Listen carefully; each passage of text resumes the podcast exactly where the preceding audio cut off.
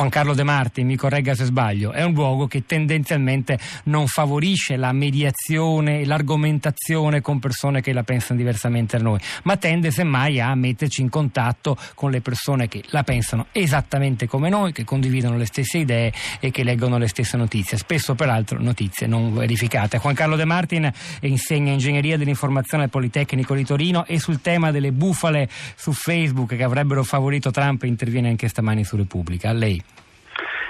Sì, allora dobbiamo, dobbiamo, prendere in considerazione innanzitutto il fatto che in, in, parte è assolutamente normale che capiti, nel senso che noi su Facebook cosa facciamo? Entriamo in contatto con persone che definiamo amici, friends, che come sappiamo spesso non sono amici, sono soltanto dei conoscenti. Quindi in realtà nel selezionare i nostri contatti su Facebook tendiamo inevitabilmente a entrare in contatto con persone che hanno dei, una visione del mondo simile alla nostra. Quindi questo è naturale e peraltro capitava già nel mondo, chiamiamolo fisico, frequentavamo persone tendenzialmente simili a noi, con idee simili alle nostre, compravamo giornali, non dimentichiamocelo, che avevano un'impostazione anche politica e ideologica vicino alla nostra. Quindi un certo, entro certi limiti è fisiologico, è normale. Quello che capita però con Facebook è qualcosa di più, nel senso che Facebook non è semplicemente uno farci scorrere sul nostro schermo quello che stanno pubblicando i nostri contatti nell'ordine in cui lo pubblicano cronologico.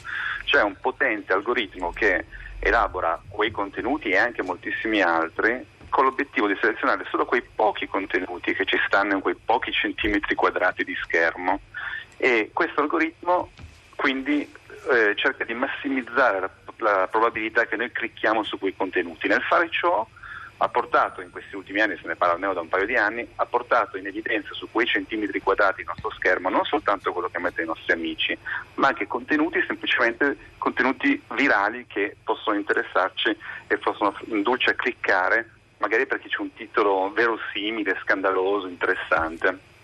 Questa operazione di Facebook è stata sfruttata da persone senza scrupoli che volevano semplicemente fare business o fare attività politica. E quindi hanno creato dei contenuti fasulli, però sapendo che facendoli in quel modo sarebbero stati selezionati dall'algoritmo di, di, Facebook. È di questo che stiamo parlando in queste ore, letteralmente. Certo, ma fino a che punto il fatto che appunto noi eh, aprendo la nostra pagina Facebook ogni mattina ci troviamo per lo più di fronte a contenuti, notizie, post, commenti fatti da amici, eh, digitali certo, e che, che, dunque un po' ci confermano la nostra visione del mondo, fino a che punto questa cosa...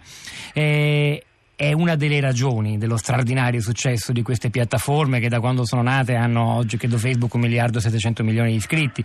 E altrettanto si può dire per altri, per altri social network magari più, più popolari tra, tra, i ragazzi. È chiaro che evidentemente esprimono un bisogno straordinario di socialità che aspettava solo un mezzo per, per potersi eh, concretizzare. Però fino a che punto questa cosa qua cioè l'idea che noi eh, in realtà lì quando ci immergiamo troviamo cose che ci confermano invece che smentirci nelle nostre opinioni. No, è molto, è una larga parte del, dell'attrattiva perché in realtà tutti noi abbiamo piacere a veder, sentirci confermare le cose in cui crediamo, quindi questo lo lascio poi dire anche magari a uno psicologo. Sì, è ancora collegata con noi Maramanca e la stessa domanda, si prepari su questa domanda, sì. professoressa. E credo che sia una componente molto importante. Quello che però posso aggiungere è che non è inevitabile, nel senso che è perfettamente possibile e in parte Facebook già un po' lo fa eh, provare a suggerire anche qualcosa di diverso, quindi provare di fianco al contenuto che ci compare affiancare degli altri contenuti magari di fact checking, cioè di controllo, di verifica di quello che c'è nel contenuto originario o anche di punti di vista differenti, poter provare a suggerire guarda sei interessato a un certo contenuto ma sappi che ce n'è un altro che potrebbe interessarti anche se di orientamento diverso. Quanto questo possa essere efficace non lo so, lo lascio appunto allo psicologa però potrebbe essere almeno un tentativo di, di, rompere un po' queste bolle, queste camere ecoiche in cui ci rinchiudiamo. Ormai Facebook non si può più trincerare dietro quelle parole che ha usato anche nel suo viaggio a Roma il fondatore Zuckerberg come una tech company, semplicemente una compagnia di, di cose tecnologiche. È una media company fondamentalmente, è una realtà che produce eh, appunto informazione, mediazione, ecco, racconto del mondo. È bisogna prendere atto di questa realtà e auspicare che cosa da questo punto di vista, De Marti?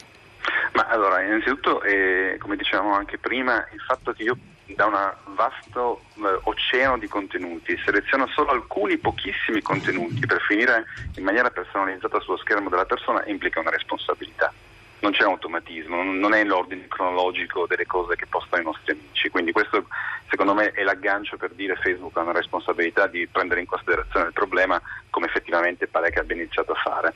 E cosa potrebbe fare? In realtà non c'è una soluzione eh, dire, semplice e immediata, nel senso che dobbiamo stare attenti a rispettare da una parte la libertà di espressione. No, lo dico anche stare... perché per essere molto concreto, se no è facile che alla fine uno creda anche, se ne è parlato anche ieri a Radio Tremondo, alle tantissime bugie diffuse durante la campagna elettorale e più sul fronte repubblicano che su quello democratico, tra le quali che Hillary Clinton è una famosa satanista, tanto per dirne una. Se non ho strumenti per mediare e per controllare questa notizia, alla fine io ci credo, la, la confermano tutti i miei amici perché non, non, dovrebbe essere vera. Infatti, allora a questo punto si possono fare alcune cose appunto, camminando sul crinale tra rispetto della libertà di espressione, perché non vogliamo dare il potere di censurare in anticipo qualunque post che capiti su Facebook a un'azienda tecnologica, quindi dobbiamo rispettare la libertà di espressione ma contemporaneamente fornire degli strumenti. Allora, si potrebbero fare alcune cose e sarò molto conciso.